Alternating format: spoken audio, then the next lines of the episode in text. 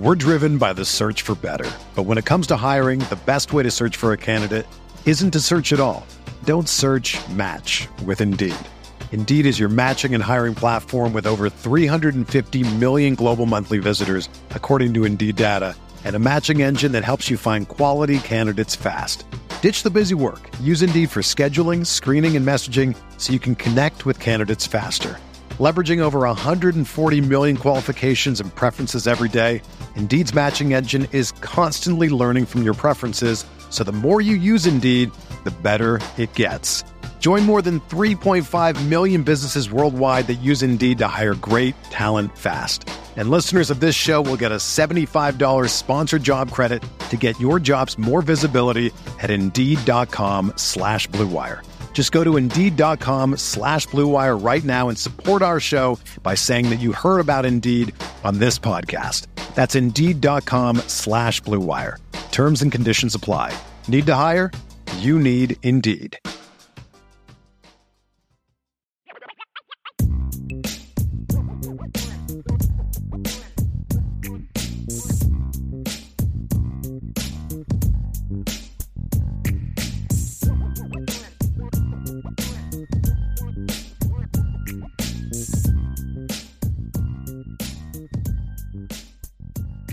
Ladies and gentlemen, welcome to another edition of the Irish Breakdown Podcast. I'm Vince D'Addario. That guy right there is Ryan Roberts. We're teaming up for the one o'clock show, and I haven't been on a one o'clock show in God knows how long. So I'm usually handing out suspensions like candy right about now. So, or I'm on lunchroom duty doing thing, you know, whatever. But I'm excited. I get to be on the one o'clock show again on a Tuesday in December. So it is officially game week Ryan. We get to, I know you guys had a show yesterday, but this is my first go at it. Uh, I've got the show right now, and then I'll be back with Sean Stiers for IB Nation Sports Talk at six. So I'm pulling double duty today, but I'm fired up because we actually get to talk about a game, uh, mm-hmm. uh, which I'm I'm fired up about, man. And I've been kind of diving into South Carolina all morning, watching film, trying to figure out who's going to play, who's not going to play, you know, all of these different things. And you know, at the end of the day, I think this is a great matchup for Notre Dame. I think this is going to be a lot of fun. We get to watch Notre Dame one more time for this year. I mean, come on, doesn't get any better than that. We only get minimum we get is 12 games of Notre Dame a year. We get a 13th game. I'm fired up. What say you about, you know, kind of everything that's going on right now? Yeah, I mean, I, I, think that for both sides of the of this matchup, there's a lot of things riding on this football game, Vince. I mean, if you look at from the South Carolina side, and I know we'll talk about it a little more in depth, but you know they are ending the season off on a really strong stretch as far as the regular season game over over the last two games, beating Tennessee the way they yeah. did, and then beating Clemson. And if they were able to beat Notre Dame in a bowl game, I mean, if you beat three straight weeks, Tennessee, Clemson, and Notre Dame to end your season, you start looking at Shane Beamer like it's got stuff rolling in the right direction, obviously, right? So yeah, absolutely. I, I think South Carolina can hopes to continue that momentum into the offseason. And for Notre Dame, it's the difference between nine and four and eight and five. We've talked about that obviously over the last few weeks and the implications and kind of just the perception of the difference between the record. And I think for Notre Dame now going into year two under Marcus Freeman, with the excitement that you know was around the program before the season, and then you lost a little bit of the luster, but I think kind of getting that momentum back after Notre Dame did play well for the most part down the stretch outside of the USC game. You know, finished eight and two last ten games. Obviously, going into the USC game, you felt pretty good about where the program was going. They lose yeah. that football game, but I think ending the season off on a high note against a SEC opponent in South Carolina that is has all the momentum on their side the last two games of the season, plus the recruiting implications of everything. With you know, we've been very vocal and honest about this and I think South Carolina would be honest about this too. Like they have a little bit of the NIL implications on their side, right? They do a little bit of the handout things to some recruits, including, you know, some stuff behind the scenes with some Notre Dame recruits in the past, right? So I think that it's a opportunity for Notre Dame to beat a good football team that's yeah. coming off of a couple very high quality wins and to beat a team that is utilizing NIL in a completely different capacity on the recruiting side. So I think both teams have a lot riding on this game. We're driven by the search for better. But when it comes to hiring, the best way to search for a candidate isn't to search at all. Don't search match with Indeed. Indeed is your matching and hiring platform with over 350 million global monthly visitors, according to Indeed data, and a matching engine that helps you find quality candidates fast. Ditch the busy work. Use Indeed for scheduling, screening, and messaging so you can connect with candidates faster. Leveraging over 140 million qualifications and preferences every day, Indeed's matching engine is constantly learning from your preferences, so the more you use Indeed, the better it gets. Join more than 3.5 million businesses worldwide that use Indeed to hire great talent fast. And listeners of this show will get a $75 sponsored job credit to get your jobs more visibility at Indeed.com slash BlueWire. Just go to Indeed.com slash BlueWire right now and support our show by saying that you heard about Indeed on this podcast. That's Indeed.com slash BlueWire. Terms and conditions apply. Need to hire? You need Indeed. When you need mealtime inspiration, it's worth shopping Kroger, where you'll find over 30,000 mouthwatering choices that excite your inner foodie. And no matter what tasty choice you make, you'll enjoy our everyday low prices, plus extra ways to save, like digital coupons worth over $600 each week. You can also save up to $1 off per gallon at the pump with fuel points. More savings and more inspiring flavors make shopping Kroger worth it every time. Kroger, fresh for everyone. Fuel restrictions apply.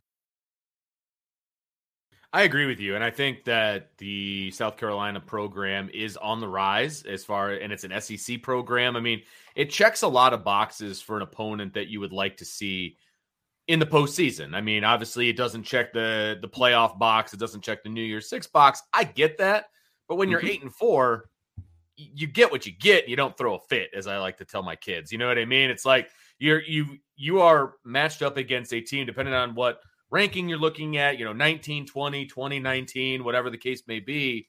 I mean, I think this is about the best that Notre Dame could have done considering where they were with an 8 and 4 record and with the way things went down this year, some of their losses were really bad, right? Yes. And you know, you can't sugarcoat that. They're 8 and 4. And so I think a Gator Bowl appearance against a up and coming you could debate quality football team, but I mm-hmm. think they are heading in that direction. I do. I actually really like Shane Beamer as a head coach. I think he's young. I think he's enthusiastic. I think, you know, obviously he brings a, a great special teams program to South Carolina. They proved that this year, and we can talk about that as we move forward as well. But there's a lot to like about this South Carolina program. And if Notre Dame is able to come out victorious in this matchup, it checks a lot of boxes as a quality win for Notre Dame moving into the offseason. Absolutely. And so this is, I'm actually more excited about this matchup than I would have been if Notre Dame was in the playoff, or not in the playoff, excuse me, in a New Year's Six game, because really the only slot for them would have been to face off against Tulane. Right. Is that really a great matchup? Like one that you're excited to see? Yes, it's Notre Dame football. We all get excited to watch them play and all of mm-hmm. that. Yes, they would have gotten the New Year's Six monkey off their back, most likely. But at the sure. same time, I like this matchup better than the matchup against the Green Wave of Tulane. So, you know, am I a glass half full guy right now? Maybe. But as far as just the actual football game itself, the, the game that is played on the field, I'm happy with this matchup. Yeah, I, I am too, Vince. I think that it's going to be a really interesting one for all the implications I already talked about and some of the players missing from both sides of this matchup as well. And I think there's going to be a lot of from from a Notre Dame and South Carolina perspective, trying to find a little bit of a new identity in 15 bowl practices and trying to really urge towards the 2023 season and finishing off 2022 on the right note. Right note. So I'm excited to talk about this matchup. Yep. I know we have to throw out a reminder, and I'll do this for us real quick. That I, I know everybody in the chat wants to talk about Sam Hartman and the news that's been kind of dropping over the Twitterverse and everything. I, I'll say this for the the exact info about the Sam Hartman stuff now that he has entered the portal for Wake Forest, you can go to uh, boards.irishbreakdown.com. Only a little bit ago, Bryan Driskell put up a little bit of an intel piece on Sam Hartman and a potential fit with Notre Dame if that is the direction that it might be going from both sides. So if you want to go check it out on the message board, we're not going to dive into that conversation today because this is game week and we want to finish off the season the right way, obviously, and give this this massive bowl matchup the attention that it deserves. But trust me, when the dust has settled a little bit on the whole conversation, we will dive into the backstory and the implications and the impact that that move right. can potentially have. But go to boards.irishbreakdown.com for that information. Because look, Sam Hartman isn't committing anywhere until at the very least after Notre Dame's bowl game. And so there's nothing to really talk about yet. And as excited as people may want to be, or unexcited as people may want to be, that is a conversation that we will, of course, have probably starting during the post game show, maybe after that uh, on the 31st moving forward. So we will have that conversation, of course. There'll be a nice discussion over there on the board. So head over there if you want to have your Sam Hartman, uh, you know, chat. But he's not making any moves between now and Notre Dame's bowl game. So what are we going to focus on? We are going to focus on the Gator Bowl and South Carolina Gamecocks and everything that goes along with that. And, and this show specifically, Ryan, and we're going to kind of jump into this one and kind of how what we had planned before you know all this Sam Hartman news kind of dropped. Uh, but we are going to let me pull up the uh, the outline here because you know I don't want to stray because I have a tendency to do so. Um, yeah, I, it is what it is, right? Uh, but we are going to jump right in. So let's talk about the Gator Bowl specifically from a South Carolina standpoint. We're not really going to be talking Notre Dame. We're going to talk South Carolina. I've been cramming over there all morning for this one, watching some some tape and trying to get an idea of who's playing, who's not. But Gator Bowl, it's going to be yep. on ESPN. It is going to be at 3:30 Eastern Time. It is in Jacksonville, Florida, where the Jacksonville Jaguars play their game. Uh, let's see, 3:30 in the afternoon. Have you seen an up-to-date spread on this game, Ryan? I haven't really looked into that yet. I can pull it up real fast. Yeah, I I, I want to say it opens was it Notre Dame favored by six to open? Is Something that what like it is? That, right? I, sounds I, about right. I think I that's mean, what it was. Almost positive, but I'll check on it too. Okay, so that that sounds about right. Notre Dame, yeah.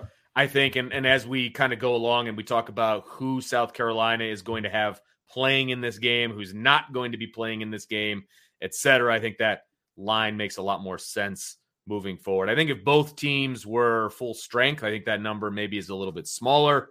But obviously, Notre Dame is dealing with some some opt outs, and frankly, South Carolina is dealing with about three times as many opt outs as Notre Dame is from a from an impact player standpoint. Because uh, Notre Dame has some transfers, obviously, but they're not impact players to this game. Notre Dame has two opt outs that would have impacted this game, right? I mean, Foskey and Mayer. Other than that, well, Drew Pyne, I guess. I'm sorry. So, so three opt outs that are affecting this game in a very specific way. South Carolina has a lot more than that. So there's going to be a lot of speculation on our part as to what the South Carolina team is going to look like. Yeah, no, it's it's going to be super interesting to see because we've seen. I mean, Vince, it, it, makes it really cloudy when you're talking about the South Carolina team a little bit, right? Because you you have all your talking points and you've seen like the kind of throughout the entirety of the year. And I know, you know, watching the film over the last few days for both of us, you're evaluating a lot of players that just aren't going to be on the field for yeah. Notre Dame, uh, for um, South Carolina, excuse me. So it's it's a murky one because I mean we can, we're we're going to dive in obviously to a lot of the scheme schematic approaches that South Carolina uses, a lot of the philosophy stuff, which is going to remain the same. But I mean, the point blank period to it is that they are going to have some players out that is going to structurally change how they do things or how they operates. You know, it's just it is. It, we'll talk about the two tight ends that are out in this football game right here in a little bit. And I mean, no, I don't think that South Carolina was going to be a team that was going to run so, so much light personnel compared to maybe some more heavier personnel. But out of necessity, I think they're going to have to utilize less tight ends in this football game. So it's going yes. we're almost left predicting. Like I feel like we're getting our crystal ball out a little yeah. bit and saying like, "Hey, man, these guys aren't playing, but they might be this. We'll see," type of thing. But it's it's going to be a fascinating conversation because we're either going to look very smart for predicting some things or we're just going to be kind of left yeah. aimlessly pointing a little bit because there's really no way to purely speculate on these things because so many football players have just opt out for South Carolina that it makes it a little hairy on what exactly you're going to see from the Gamecocks. Well, and Katie Keevers makes a great point. Opt outs are why bowl games are not even fun to watch anymore. Look, you make a really good point, Katie. And I, I can't say that I disagree with you in any way because – I haven't really dove into a bunch of the bowl games this year. Now, granted, the big ones are still yet to come, the, the, the ones that are really a lot of people want to sit back and watch. But if we're talking about this game specifically, as I'm watching, for example, I'm watching the South Carolina Clemson game and I'm watching some of the things that they're doing defensively to Clemson. I'm watching some of the things they're doing offensively to Clemson. They may not do those things because a lot of the guys they were counting on to make those schemes work are not playing in this game. And so yeah. You're you're almost looking at completely different teams moving forward. Now, Notre Dame losing Mayer and Foskey, that's not going to change their defensive philosophy really at all, I wouldn't think. Mm-hmm. Offensively, obviously, they can't focus on the tight end as much as they did in the past when Michael Mayer was out there catching balls. But it's not going to change only, the offensive philosophy. And you only have two healthy tight ends for Notre Dame, right? With Cane Berrong transferring and Michael and uh, Kevin Bauman being injured and Eli Raridon being out, you have Holden Staes and you have Mitchell Evans. Like those are your tight ends in this football game. So, I mean, unless we're counting Davis Sherwood as a tight end, I consider him more of a fullback H back type, yeah, right? But I mean, you really only have two healthy tight ends in this football game if you're Notre Dame. So it's going to change things on both sides of the coin. Uh, quick update, Vince. I was completely wrong with my spread, so please ignore me. Notre Dame is two and a half point favorites, not okay. six. I don't know wow. where I got that six number, but that's where we are right now. Okay, so. two and a half points. That is actually yeah. very interesting to me because mm-hmm. I feel now from a point scoring standpoint, if you're in Vegas and you see that Michael Mayer is opting out, you you mm-hmm. automatically think there's not going to be as many points scored for Notre Dame. So I get sure. that part of it. But yep. there's a lot of opt outs on the South Carolina side that I think is really going to affect this game on both sides of the ball. So, uh, and we'll get into that. So, let's talk about this South Carolina team, Ryan. We talked about the opt outs. We can get into specifics a little bit later, but you mentioned yep. the fact that their last two games have been, I mean, two of the biggest wins in recent history for South Carolina. They they snapped a seven game losing streak to Clemson with the win uh, at Clemson, which also snapped a 40 game home win streak for Clemson, uh, which I thought was very interesting. They hadn't lost there since October of 2016. And then South Carolina comes in and Spencer Rattler and whatever the heck he was doing in the Clemson game got him the victory. So uh, they're riding high right now. And then you add in the big win that they had over Tennessee, uh, the second to last game of the season. And this South Carolina team is absolutely dangerous. Now, yeah. It changes because of some of the opt outs, but they still have Spencer Rattler back there. They still got Shane Beamer as head coach. And as I look at this South Carolina team and what they're going to be able to do to Notre Dame specifically, there's two things that scare me. Number one, special teams. Yep. Number two, Spencer Rattler, because I don't know what Spencer Rattler we're going to get, if I'm being honest. I mean, you get it's it's like Dr. Jekyll and Mr. Hyde with him as far like even in the game itself, he just about lost that game for them. And then he also just about won the game for them. So it's like, which Spencer Rattler are you going to get from series to series, game to game? I mean, he was a 60% passer going into the uh going into the Tennessee game and he threw for 81% and was unbelievable. I think he had like seven incompletions the entire game. And then he goes into the Clemson game and and he was average at best. I mean, through two really, really bad interceptions. One was a mm-hmm. pick six, one was in the end zone. So, I mean, those were really, really bad interceptions, took points off the board, put them over on Clemson's side. But then you also look at their special teams, man, and holy cow, I've got a special teamer living in my house, and he's watching the game with me. He's like, dude, that punter is automatic, and they haven't missed a field goal in over a year. So, I mean, they have the number one special teams unit for a reason. Yeah, uh, and I mean, and those are the things that are going to be a couple really interesting storylines. I mean, backtracking the quarterback for a second, Vince. I mean, yeah. I think that that Tennessee game where they won, was it 63 38, something like that, like some crazy number. And that was the Spencer Rattler that a lot of people thought they were going to get before last season. You know, right. I mean, I mean, those early mock drafts in the preseason are always kind of dumb, to be honest, and a lot of speculation because the media doesn't really have a great sense most of the time as far as what the NFL actually thinks. But Spencer Rattler, I mean, was the number one overall quarterback for a lot of the from the media side going into that year, and then kind of falls flat on his face his last year at Oklahoma, you know, and he struggles, and Caleb Williams takes over, and we, we know the whole story. But throughout the majority of this season, Spencer Rattler hasn't been very good for South Carolina. He really hasn't. But whatever clicked in that Tennessee game for him, that was the best game I've ever seen Spencer play, yes. bar none. I mean, like you said, I mean, the kid had almost as many touchdowns as incompletions that game. He threw six touchdowns and had seven incompletions. It was like 31 out of 38 for over 400 yards. So he was just absolutely fantastic in that football game. And then I agree, the Clemson game, it was a little bit up and down, you know, a couple bad interceptions, but throughout the stretch of the second half, he played his best football, which got them yeah. the win, obviously, because they were down against Clemson. So the last two games have been Spencer Rattler's best games for a two game stretch as a member of South Carolina and one of the best stretches he's had in his college career. I know he had some nice success in his redshirt freshman year, you know, specifically the last six games of that season. But Spencer Rattler is a very volatile player. He's yeah. very, you know, Dr. Jekyll and Mr. Hyde. He is that type of dude.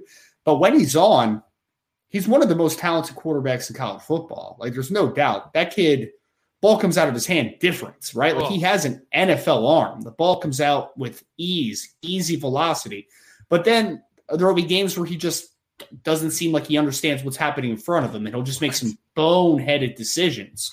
But the the fact of the matter is, is that we saw this last bowl game with Notre Dame, right? When they played against Spencer Sanders. Spencer Sanders is a little bit of the same thing for Oklahoma State last year. Spencer Sanders at times is a really, really good quarterback. And at times he's unplayable almost with the interceptions and the bad decisions he makes. Spencer Rattler is the same type of volatile, but unfortunately for Notre Dame last bowl season, they got the good Spencer Rat. I mean, the good Spencer Sanders in that football game down the stretch when it mattered most. And now you're wondering with the skill position, because that's the one thing that stayed intact for for South Carolina pretty much is that the wide receivers, for the most part, are intact for this football game. We'll talk about the tight ends, obviously, that will not be available in this football game. But Spencer's got some players to work with. He's got some sure. pass game weapons, Antwane Wells, maybe Josh Vann, but you just don't know what to expect from him, right? And then the good versus good on special teams is going to be interesting, man. Because I mean, we've we've applauded Brian Mason the entirety of the year, and his units have been very clean outside of the kick return game they've been consistent pretty much all around from a punting perspective. Kicking perspective oh. has been a little shaky, but pretty decent for the most part.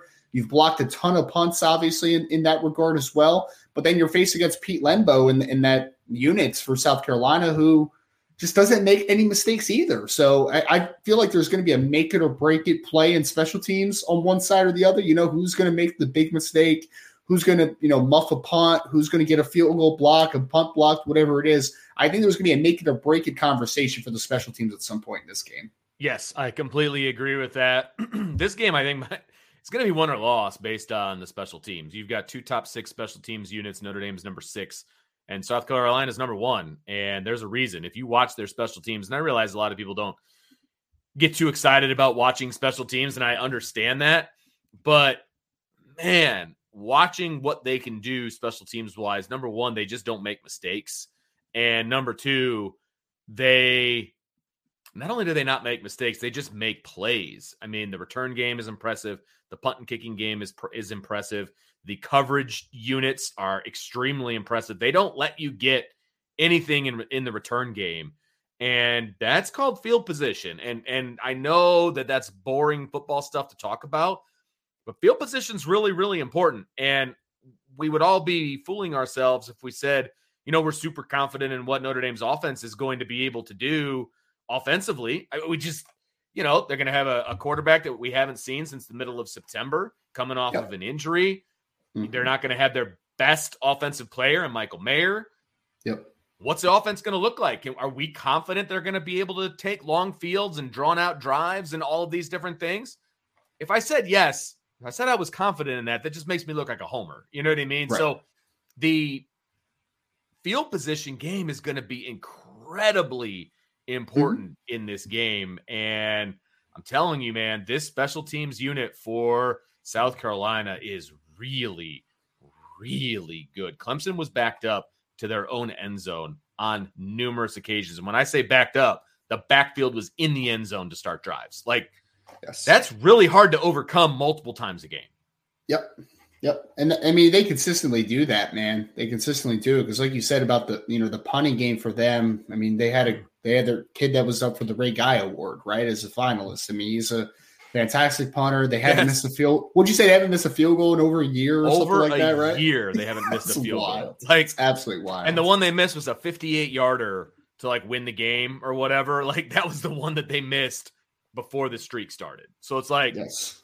it, if this is a field goal game, I don't like Notre Dame's chances. Okay, That's like true. they've got to really, as far as like, I'm not. That's not comparing Notre Dame's kicker to their kicker. But what Hmm. I'm saying is, if if they're at 50 or in, it's almost it's a done deal. Like you don't Yeah. want them driving at the end of the game, is what I'm saying. So Yeah. it's it's gonna be and and look, if we're gonna go to the other side of the of the coin, Jon Sot's a really good punter too. Yes. You know, he's a really good punter. So uh, we're going to see some really good special teams in this game. And frankly, I'm excited to watch it. But I, I think this game's going to be made, made or or or won or lost based on a special teams play here, there, whether it's pinning him deep, whether it's coverage, whether it's whatever, a field goal. Special teams are going to be really, really important in this game.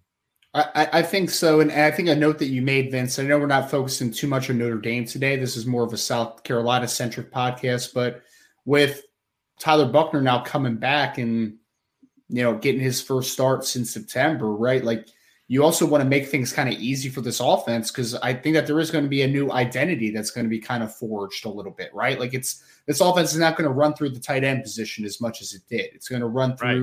Wide receiver centric a little bit more, the run game centric, but the run game's even going to look maybe slightly different from it, just a schematic approach with Tyler Buchner in there comparative to what Drew Pyne was. So Sure. I think that setting it up in advantageous field position is going to be a big time opportunity. I think for me, again, it comes back to the mistakes. What what special team is going to make a mistake? Because I I mean I I think that the experience from this season, just kind of evaluating both sides, they don't make a ton of errors, right? There's not Right. they- like they don't get punts blocked, they don't get field goals blocked, they don't really do things to hurt themselves. So I think that's the breaking point for me is what special teams makes the mistake, get maybe you know doesn't have good lane integrity as a kick coverage unit and gives up a kickoff return for a decent game to set up field position. Who Mhm. doesn't have good discipline as far as staying outside and working outside in against the against a punt return, for instance. Like I think that there's going to be a play in this game on special teams that's really going to be the make it or break it for this game. I really do.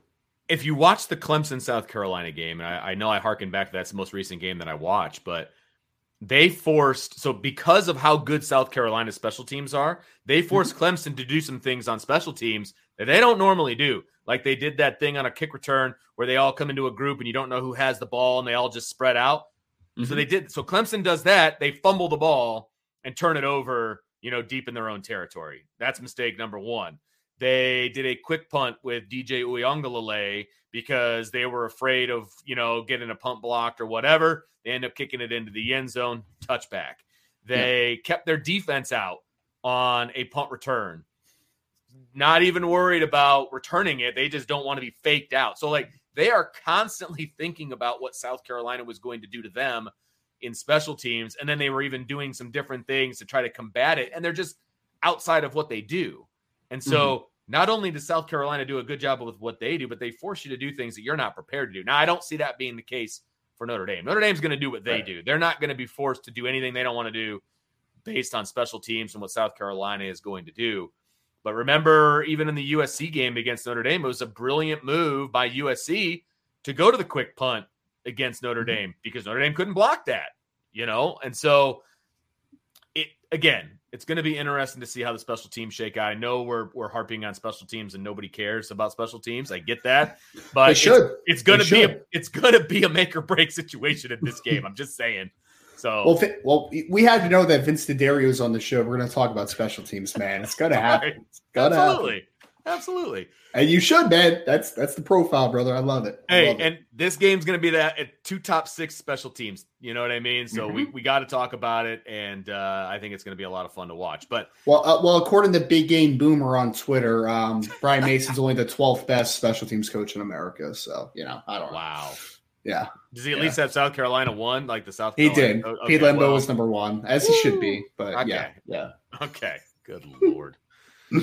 All right. So let's jump into some more specifics. Uh, Ryan, let's Mhm. talk about who is in, who is out for South Yep. Carolina, uh, Mhm. specifically who's opting out, who's injured. I, I saw because you you had mentioned the Vann kid who's a wide receiver. He's Yep. we'll start. We can start with him because Sure. he's kind of like the tweener, I guess, because we don't think he's going to play because of injury, but he is listed on the depth chart, unlike all the other guys that have opted out.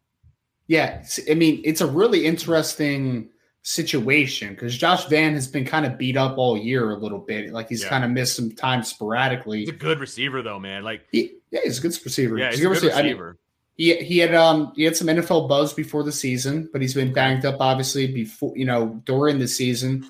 And you know, we we saw a report that Josh Vann wasn't going to play and that he was kind of banged up, still dealing with injuries.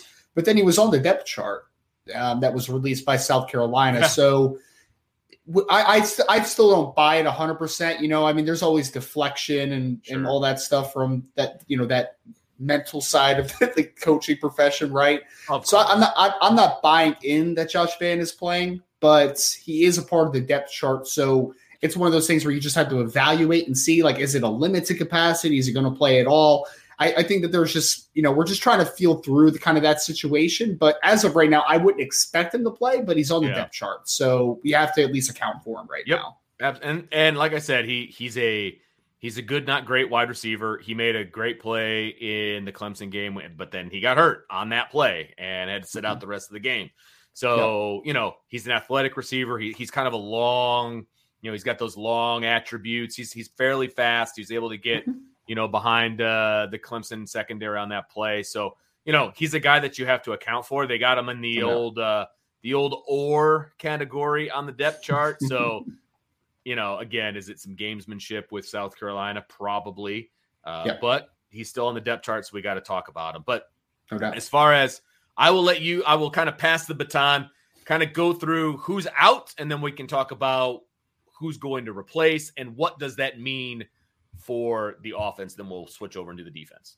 Yeah, I mean, so offensively, they, they remain intact with a lot of players. Specifically, like I think Antwane Wells is a great player that's going to be playing for them and is is going to be available for yeah. the football game. But the most notable players that will not be available for South Carolina is one is Marshawn Lloyd, their running back who was their leading rusher this year, former top recruit who opted out and I believe is in the transfer portal still at this point. So mm-hmm. he is not going to be available in this football game. Their leading rusher.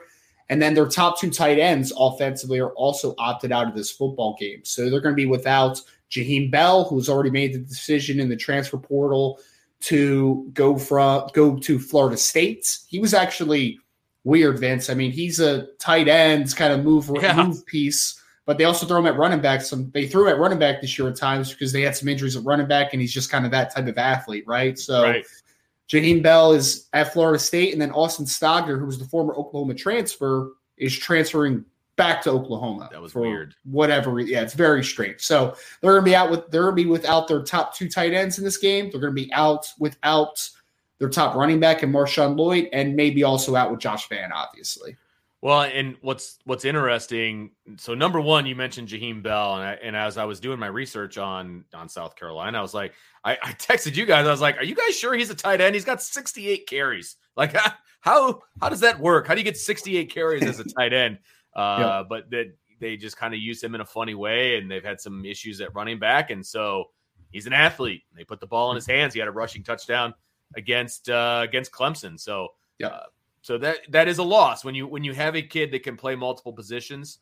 That's a huge loss uh, yes. for for this Gamecock offense. So uh, and then at tight end, you know, you said the two guys have opted out. They literally have one tight end on the depth chart, one, and he's the son of the offensive line coach. Uh, his name is Nate Adkins.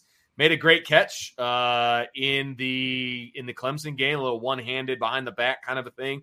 So I mean, the kid can play but right. uh, wouldn't anticipate a whole lot of uh, 12 or 13 personnel in this game with one guy on the depth chart. So uh, a lot of 10 personnel, as you had mentioned in our uh, our little group text, and they ran a lot of empty against Clemson as well. So I would I would assume that they're going to test Notre Dame's secondary, run some empty, run some 10. Uh, mm-hmm. They're just not going to have a lot of tight ends on the field. Doesn't seem like.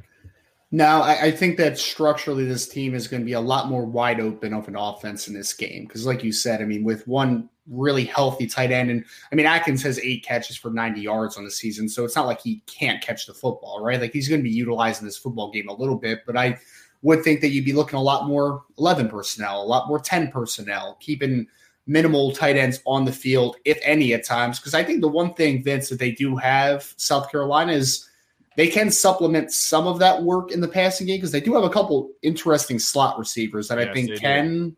offer production. So it's going to look different than maybe what they would want. I mean, if you when you told me during the season that if Notre Dame was playing South Carolina in the bowl game, I'd be like, okay, you need to match up against Austin Stogner, who's 6'6, 260, as kind of their inline tight end, and the Jaheim Bell, who's 6'3, 230, more of a move piece. And you can do a lot of things with that 12 personnel variation. But now mm-hmm. that you are sitting there with no tight end outside of Nate Adkins, you're like, okay, th- you literally just can't do some things that you were right. doing during the season. So I would expect a lot more 11. I would expect a lot more 10. I would expect minimal tight end usage in this game, obviously. Yeah, and Adkins isn't somebody that scares you going down the field. Yes, he had the nice mm-hmm. one-handed catch, but he he strikes me as I watch him, he strikes me more of an H back that can catch the ball um, but not a tight end that's going to stretch the field on you.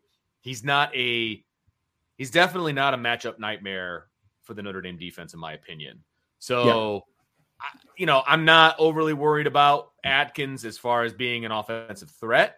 Uh, but when you're the only tight end on the depth chart, it's going to be interesting to see who plays and how they play it. Uh, as far as what they're going to do at running back, you've got the uh, the classic or on the depth chart. You've got Juju McDowell who is a 5'9, 180 pound sophomore, and then or Christian Beal Smith. He's also 5'9, but uh, 205 pounds. He's a fifth year uh, graduate student um, as well. So, your thoughts on those two guys? Well, I, I think the running back usage really comes down to the offensive line for me. And the offensive line has not been great this year. It's kind of a bigger offensive line. I think kind of lacks, lacks foot quickness. And they just haven't been a great running team, even with Marshawn Lloyd this year. I mean, Marshawn's a little over five yards a carry this year. He was a pretty good football player. But I mean, they just have not been a consistent running team overall. But I will say this, Vince, from a skill set perspective, it's an interesting one two punch because Juju McDowell is more of that space kid at 5'9, 180 sure. pounds. He's got a little bit of juice to him. He can kind of work through some tight spaces and work in space a little bit, which is interesting. And then Christian Beal Smith is a kid that has played a lot of football in college football. I mean, he's been banged up a lot this year, but he was, I mean, he's a season removed from being Wake Forest's number one running back in, in 2021. So he's a kid that's played a lot of football. He's much different than McDowell in the sense that he is a, you mentioned 5'9, 205, but he runs angry and he's a more physical runner. He breaks a lot of tackles. So I think he's a pretty solid football player. For me, though, in this football game, those two running backs should not scare you as Notre Dame, but you need to take right. care of business, right? Like you can't let those guys have a ton of success because right now you're going to have an advantage from a run stopping perspective against what Wake, I mean, what Wake Forest, what South Carolina has offensively as a rushing attack. So they supplement with two solid, decent, talented running backs in Christian Beal Smith and Juju McDowell, but certainly Marshawn Lloyd was easily their most productive running back this year. Gotcha. I mean, literally, and, their their second leading rusher was Jaheim Bell this year. I mean, put in the context, right? Right? It's, right. Yeah. He's the tight end. Yeah. I mean, he's listed as a tight end. So I mean, it just. So anyway, I, it's let's move to the offensive. Well, yeah, I want to talk about the offensive line real quick, and then we'll move out to wide receivers. But the offensive line, I can't put my finger on the offensive line to be perfectly honest with you. At times, it's a beautiful pocket uh, in pass protection. They're able to mm-hmm. do a lot of things in the pass game. Sometimes with only five got five blockers because a lot of times they'll send their their running backs out on routes and and they just leave the five in to block and it looks good. Spencer Rattler's got a nice clean pocket, able to really just sit back there and do what he wants. And then at other times, they just look very porous uh, to me. And so it's it's hard to put my finger on this offensive line as far as the run game is concerned. They didn't run the ball very well against Clemson. That's for darn sure. They they just didn't really do much on the ground. It was a very pass heavy offensive yeah. game plan, so it was hard to get a finger on that. Um, but this offensive line is solid, but mm-hmm. there's definitely some holes that Notre Dame can take advantage of, in my opinion. I, I, think so. I mean, this is a typical South Carolina line, in my opinion. I mean, even when you think back to a few years ago when they had guys like Brandon Shell, who pl- has played in the NFL for a little bit, like they have some size to them, right? They have some size, yeah, they have some yeah. length. They're they're big bodies. It's just I just don't think they're incredibly talented football players, right? Like I don't think they move particularly well. I don't think they mm-hmm. work in unison particularly well. It's a big line. So, like, you know, if, if a guy's playing, if, if Notre Dame's going to play any two gap style where they're playing, you know, straight down a man, I think that they're going to have to bring their lunch pail a little bit because this is a powerful offensive line when they get in right body positioning. I just don't yep. think it's a particularly talented one to get right in the positioning all the time. So again, I think there's a clear advantage from a Notre Dame defensive line versus South Carolina offensive line. And we'll talk about a lot more about that later in the week. But again, you can't let a non-strength for South Carolina be a strength because they've struggled to run the football this year. And they've been mostly okay in pass protection, but we have seen Vince. I mean, Spencer Rattler is not very good when handling pressure, and no. they, he's gotten some pressure on him this year, obviously from the South Carolina offensive line. So I agree that there is a lot of size up front. It's not the worst unit that we've that Notre Dame has played against, sure. obviously, but it's definitely not one that should be overly concerning for you at yes. the top of the list, anyway. I agree, and while Notre Dame is obviously missing Isaiah Foskey, I still think this team can put some pressure on Spencer Rattler on this offensive line. And I think I think South Carolina is going to be forced to keep some guys into block, and mm-hmm. that is obviously going to help Notre Dame moving forward. But this isn't about Notre Dame. This is about South Carolina. yes, I keep reminding yes. myself of that. Wide receiver wise, mm-hmm. one of the things that South Carolina just loves to do is just get the ball out of Spencer Rattler's hands and yes. get it in space. So whether that is just some simple wide receiver screens, whether it's some now screens, whether it's some RPO action, some quick slants over the middle which gets Spencer Rattler in some trouble. Uh, but they they don't want Spencer Rattler holding onto the ball. They want to get the ball out in space. They want to get the ball in the hands of their wide receivers. As you had mentioned previously, they do have some talent at wide receiver. I think Antwane mm-hmm. Wells Jr. is probably the best receiver that they're going to have that is going to play. One thing I thought was interesting, just based on some of the games that I was watching, Jalen Brooks is really fast. He number 13, He's a fifth year kid. He's not even listed on the depth chart. They ran a reverse with him against Clemson. The kid's got some wheels.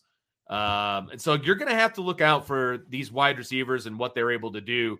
But the bottom line is they want to get the ball in the wide receiver's hands out in space. Another day is here and you're ready for it. What to wear? Check. Breakfast, lunch, and dinner? Check. Planning for what's next and how to save for it? That's where Bank of America can help. For your financial to-dos, Bank of America has experts ready to help get you closer to your goals. Get started at one of our local financial centers or 24-7 in our mobile banking app. Find a location near you at bankofamerica.com slash talk to us. What would you like the power to do?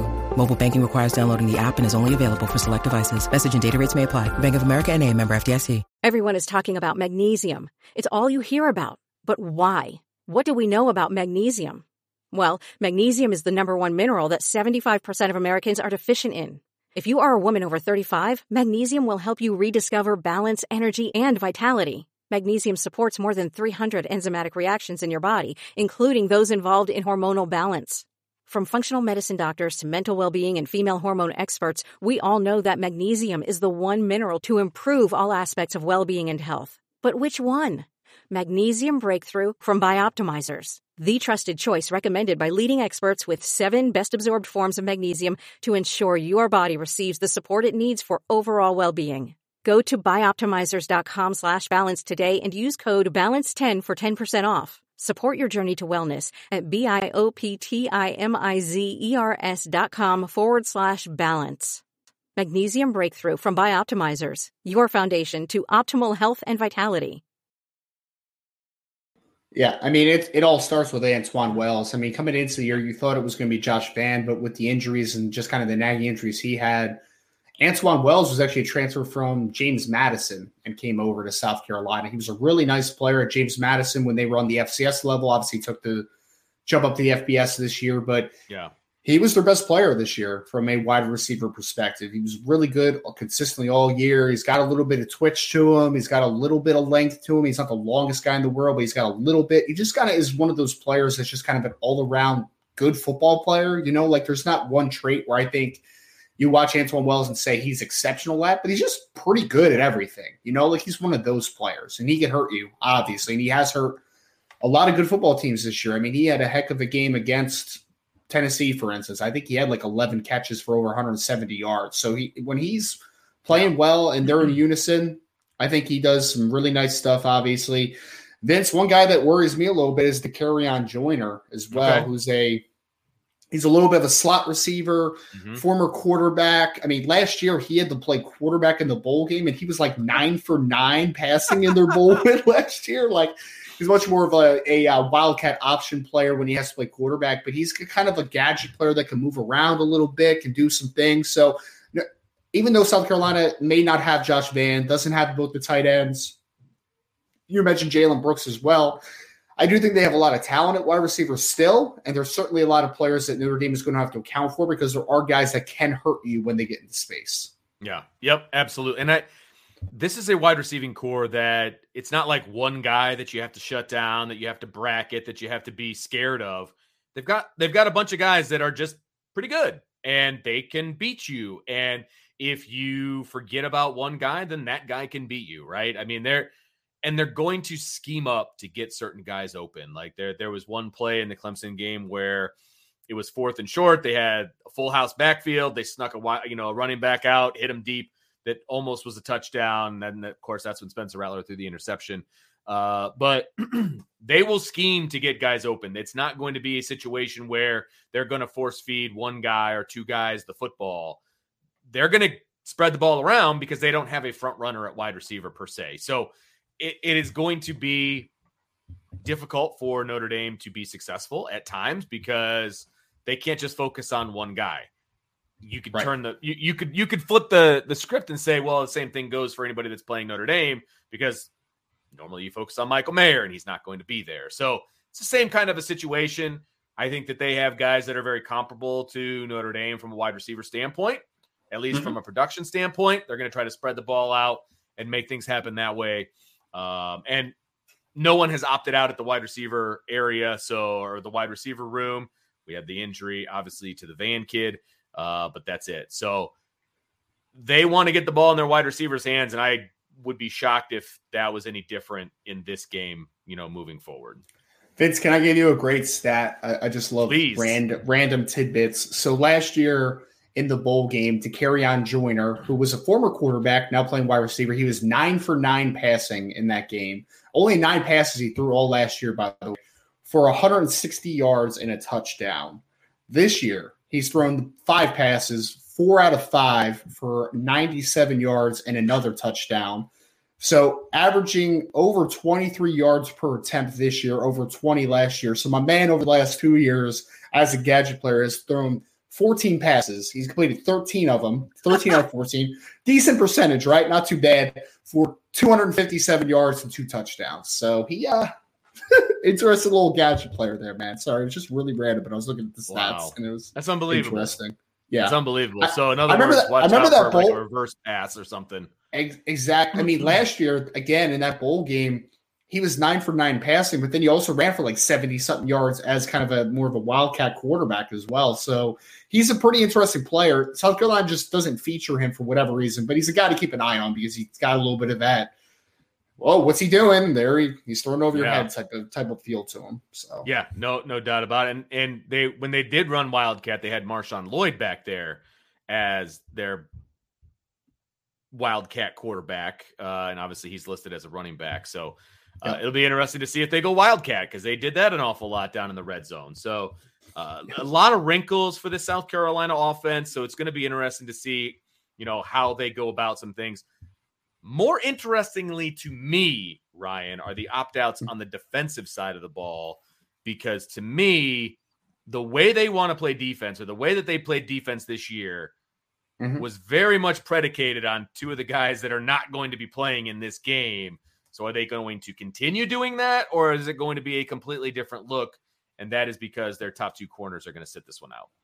did, did South Carolina play defense this year? I, I really Well, I haven't, no. mean, I'm just kidding. I'm just kidding. Had 11 just guys out there. I mean, They had 11 guys out there. That's very way, good way to put it.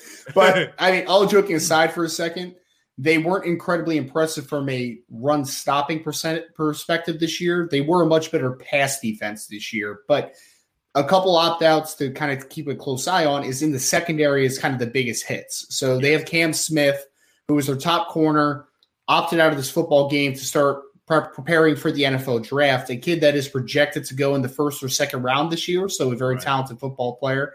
Darius Rush, who's the corner on the other side of him, number 28, also opted out of this football game. He's heading to Mobile, Alabama for the Senior Bowl as well. He's a little bit of a longer kid, a little longer than Cam Smith, not quite as twitched up as Cam is, but South Carolina's going to be without their top two corners in this football game. Yeah. And then Zacch Pickens is for a struggling run defense that South Carolina has. Zacch Pickens is easily their best player on this front seven this year. He was a defensive tackle number six. He's a bigger body guy, nice length for the interior. He is also opting out for to prep for the draft as well. He's a kid that is probably going to hear his name called sometime in the first three to four rounds of the draft as well. So you have three guys for South Carolina, two that are going to be pretty highly drafted, and three overall that are probably going to hear their name in April, preparing for the draft. And obviously, they're all really big losses for South Carolina defensively. Absolutely. And when you talk about the scheme that they generally like to employ, they like to play a lot of man to man. And there there were times that I saw a decent chunk of zero coverage. That means no safety, lined up man to man across the board because they want to stop the run. And if I'm playing Notre Dame, what is my primary goal? It's going to be to stop the run. And so without your top two corners, are you still going to put those guys on an island? I think there's definitely a possibility of that. I I really do like the Marcellus Dial. I think he's a pretty decent corner. He's probably moved up to now being their number one corner. He's six foot, 192 pound junior uh, out of South Carolina. I think he's pretty decent.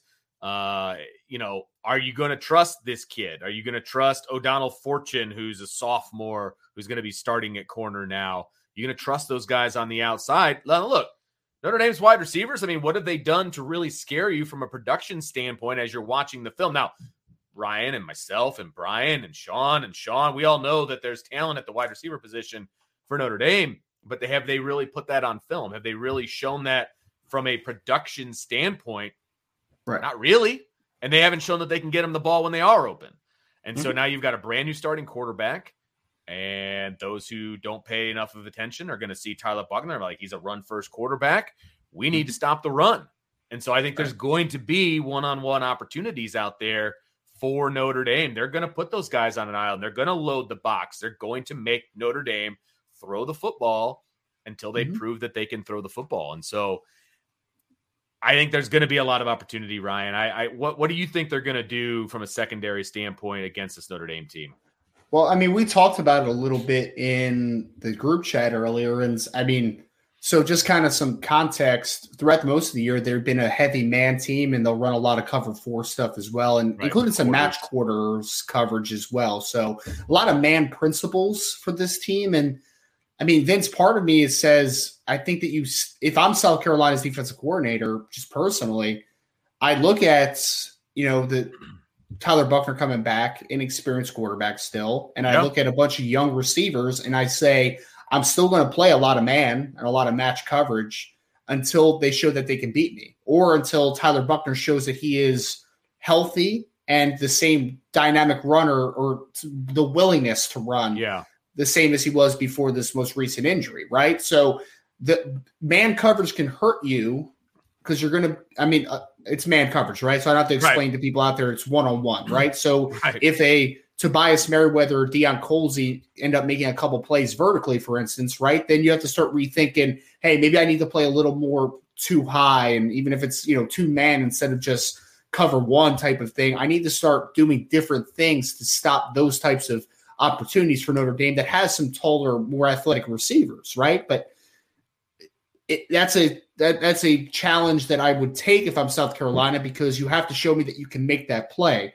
And then the other thing that man does is against an athletic quarterback who can scramble and can do things as a as an improviser.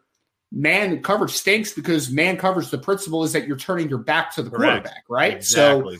The minute you take your back to the quarterback, that's when a quarterback has an opportunity to run the football and be a dynamic player with his legs. So, but I think that for me, even though there's challenges exist from a man perspective, n- being just a you know an outsider looking in, I would say I would still play a lot of man until Notre Dame shows that they can beat me, and then from there you try to mix and match some zone coverage into your man principles. You know, I think Sure. about it like what happened with Tyler Buchner last year, Virginia Tech. I mean, he was killing them early on, and then they started mixing up coverage a little bit and threw in some zone on top of their man principle stuff. And that's really what I think confused Notre Dame a little bit in that football game specifically. So I think that you're going to have a similar structure. You know, I, I, think ultimately when the game's over, as long as Notre Dame can show that they can make some plays in the passing game, I think you're going to see a heavy mix of of man and zone coverage. But I think early on in this football game, Notre Dame has to show that they can beat man coverage, or else there's no reason for South Carolina to really get out of it.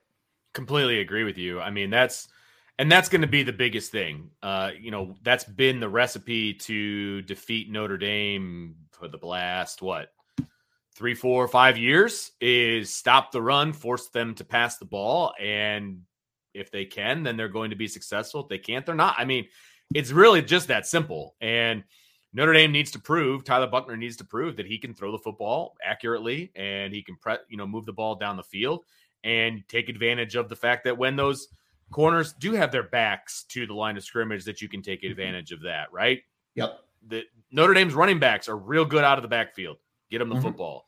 Uh, yep. This set the South Carolina, they're they're going to load the box. They're going to do some things with their front seven, but I still think running the ball right at them is going to be one of their biggest weaknesses. That has proven to be the case most of the year. Uh, I mean, mm-hmm. to be honest with you, from a rushing standpoint, I mean they're they're they're giving up, you know, uh, 192 yards a game. Yeah. Run right at these guys. I mean, that's I think that is what is going. And then you got their best front seven guy. He's not even going to be participate in this game. So yep. I think you run right at him and you take your chances. And yes, of course, you need to stretch the field. You need to throw the football. Mm-hmm load the box, baby. Bring it on. And this offensive line, these running backs, this quarterback, I think can take advantage of the run game against South Carolina. And I'll say this, Vince, the last thing to the man versus zone conversation for me, because I think you make a great note about, you know, how Notre Dame should attack them, but expect because what's going to happen, I think, especially if Notre if South Carolina is going to play a lot of man coverage in this football game, is one thing that they are not very good at defensively outside of stopping the run is they've not really created a lot of pressure on the quarterback this year. Like they right. don't have a ton of sacks to their credit. So the one other good thing about man coverage is there's a lot more opportunities to create pressure, right? Some pressure packages and kind of manufacture pressure a little bit more. So if you're going to see some man, I would expect maybe a lot of blitzing from the second level, some movement up front, yeah. those types of things.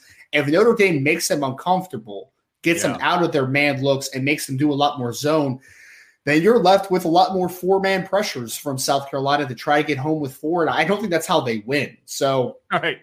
I think, I mean, we'll do a key for victory, obviously, show later in the week. But I think a big key for victory, just for a little bit of insight for me, is to get South Carolina uncomfortable and out of man coverage. I think plays into Notre Dame's favor big time. I do too. And, and Notre Dame is going to be at full strength from wide receiver standpoint there, you know, Tobias Merriweather comes back. I, I still love the big package of Merriweather and Colzie on the field at the same time. I th- those things excite me, and I also think that Braden Lenzy, you know, this is probably his swan song in a Notre Dame uniform. This dude has been trying to make plays all year. Throw him the ball. Throw him the ball. And I, I, think he can take advantage of whatever corner lines up against him in man to man. You have to be able to take advantage of that. I think Lenzy's going to be able to run by some guys I think the big wide receivers are going to be able to take advantage. And so, you know, this South Carolina defense doesn't necessarily scare me, mm-hmm. but it really just depends on what they want to do. Uh, you know, missing right. their top two corners and and that kind of a thing. So, look, the the offensive game plan for Notre Dame is going to be simple, in my opinion. You got to run the ball, you have to establish the run, you've got to stretch the field, and they can do that. They're going to be successful against the South Carolina defense. So, yep, I'm excited about it. I think this game sets up very well for Notre Dame. I think that South Carolina is going to get a great opportunity to see some of their younger guys do some things that they haven't been able to do uh, in the past with some of these guys that are sitting out. And we could see a very different South Carolina team than we saw throughout the regular season. But that's what the bowl season is all about these days is what team shows up based on defections and opt-outs and transfers and all of those things. It's it's funny, Vince, though, the the offense for Notre Dame – I don't really know what to expect from that unit. So they got they got me kind of like with some butterflies in my stomach, man. Because I'm like, I'm mm-hmm. very optimistic about what they're gonna look like, you know, and, and what they could be, but I also don't I, I don't honestly know what to expect from them, right? Like I don't. You know, Yeah. what's Tyler going to look like first game back? Are they going to utilize Tobias and Deion Colzie the way that we anticipate that they might Sure. in this football game? Are they going to utilize the running backs more in the passing game? Where's the supplement of the passing game production that you lost to Michael Mayer? Where's that going to come Yeah. from? And I think there's a lot of incredible possibilities for the Notre Dame offense, but I also don't know 100% what to expect. So I feel like I'm very just anxious, I guess is the best Yeah. word to Yeah. see what it looks like because I think it's a great opportunity to kind of develop a new wrinkle to your identity, but I have no idea what exactly it's going to look like. So it's going to be interesting, man. It's going to be fun. I mean, Yeah. just from they, we don't really know what South Carolina is going to look like. There's a lot of those questions that we can eh, use for Notre Dame. And Mhm. obviously, we're going to get into the specifics of Notre Dame as we move through the week. But it is game prep week, baby. And we've got, we'll have wall to wall coverage for you guys. Again, tonight, I will be with Sean Stires at six o'clock as we continue to break down this matchup between Notre Dame and South Carolina. We've got some some fun stuff. He just sent me the outline during the show, so I haven't really had an opportunity to look at it, but I know we're going to have some fun tonight at six o'clock. So make sure you stay tuned for that. I believe you guys are going to be back tomorrow with a one o'clock show. Yes. Yep, we'll we'll be one o'clock the rest of the week, and Okay. I mean Vince. I, again, I, I implore people to please stay tuned to the message board boards at Yes. irishbreakdown.com to the coverage we have because it's going to be. We want to talk about just covering the bowl game. I mean, Brian will be down there, obviously in Florida, to take in the Gator Bowl firsthand. But I mean, then that we have the Under Armour All American game and the All American Bowl Yeah. out in San Antonio, Texas, over the next couple weeks. So it is going to be a busy Yeah. couple weeks for Irish Breakdown family. So make sure to stay tuned to the coverage. It's going to Are you be. heading out to either one of those games? I'm going to be in San. I'm going to be in San Antonio Okay. for the All American Bowl. I will be out there. Yep. Nice. Yep. Yep. Yep. Little With Kenny Texas. Minchey, man. Get to see Kenny Minchey and eight that's and uh, seven other players live in that football game. So it's going to be I love exciting. it. I always love those games when they get everybody together that's committed to the same school, you know, and they do like the the little media hits and the the whatever. It's like, okay, Notre Dame's well represented here. Let's Yes. go. Let's have some fun with this thing. Vin- Vince, they, they have they only they have three guys down for the Under Armour game in Florida, Okay. which isn't like the highest total, but they have eight in the San Antonio in one game in San Antonio. So Wow. Notre Dame is going to be very well represented from a recruiting perspective. over the next Still weeks. 11 guys that are playing Yes. in one of these All Star games. Uh, and so- uh, 11 out of 24 are in the two major All Star games for context. Yes, absolutely.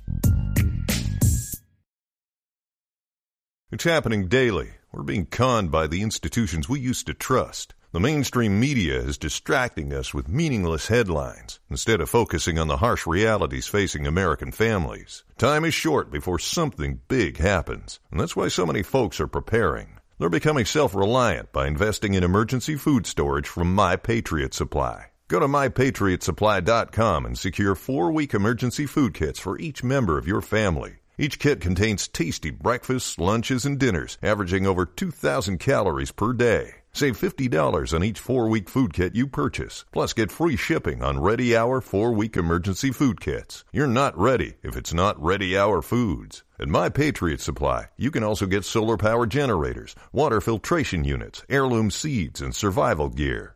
Order by 3 p.m. and your unmarked boxes ship the same day. Shop MyPatriotSupply.com today. MyPatriotSupply.com.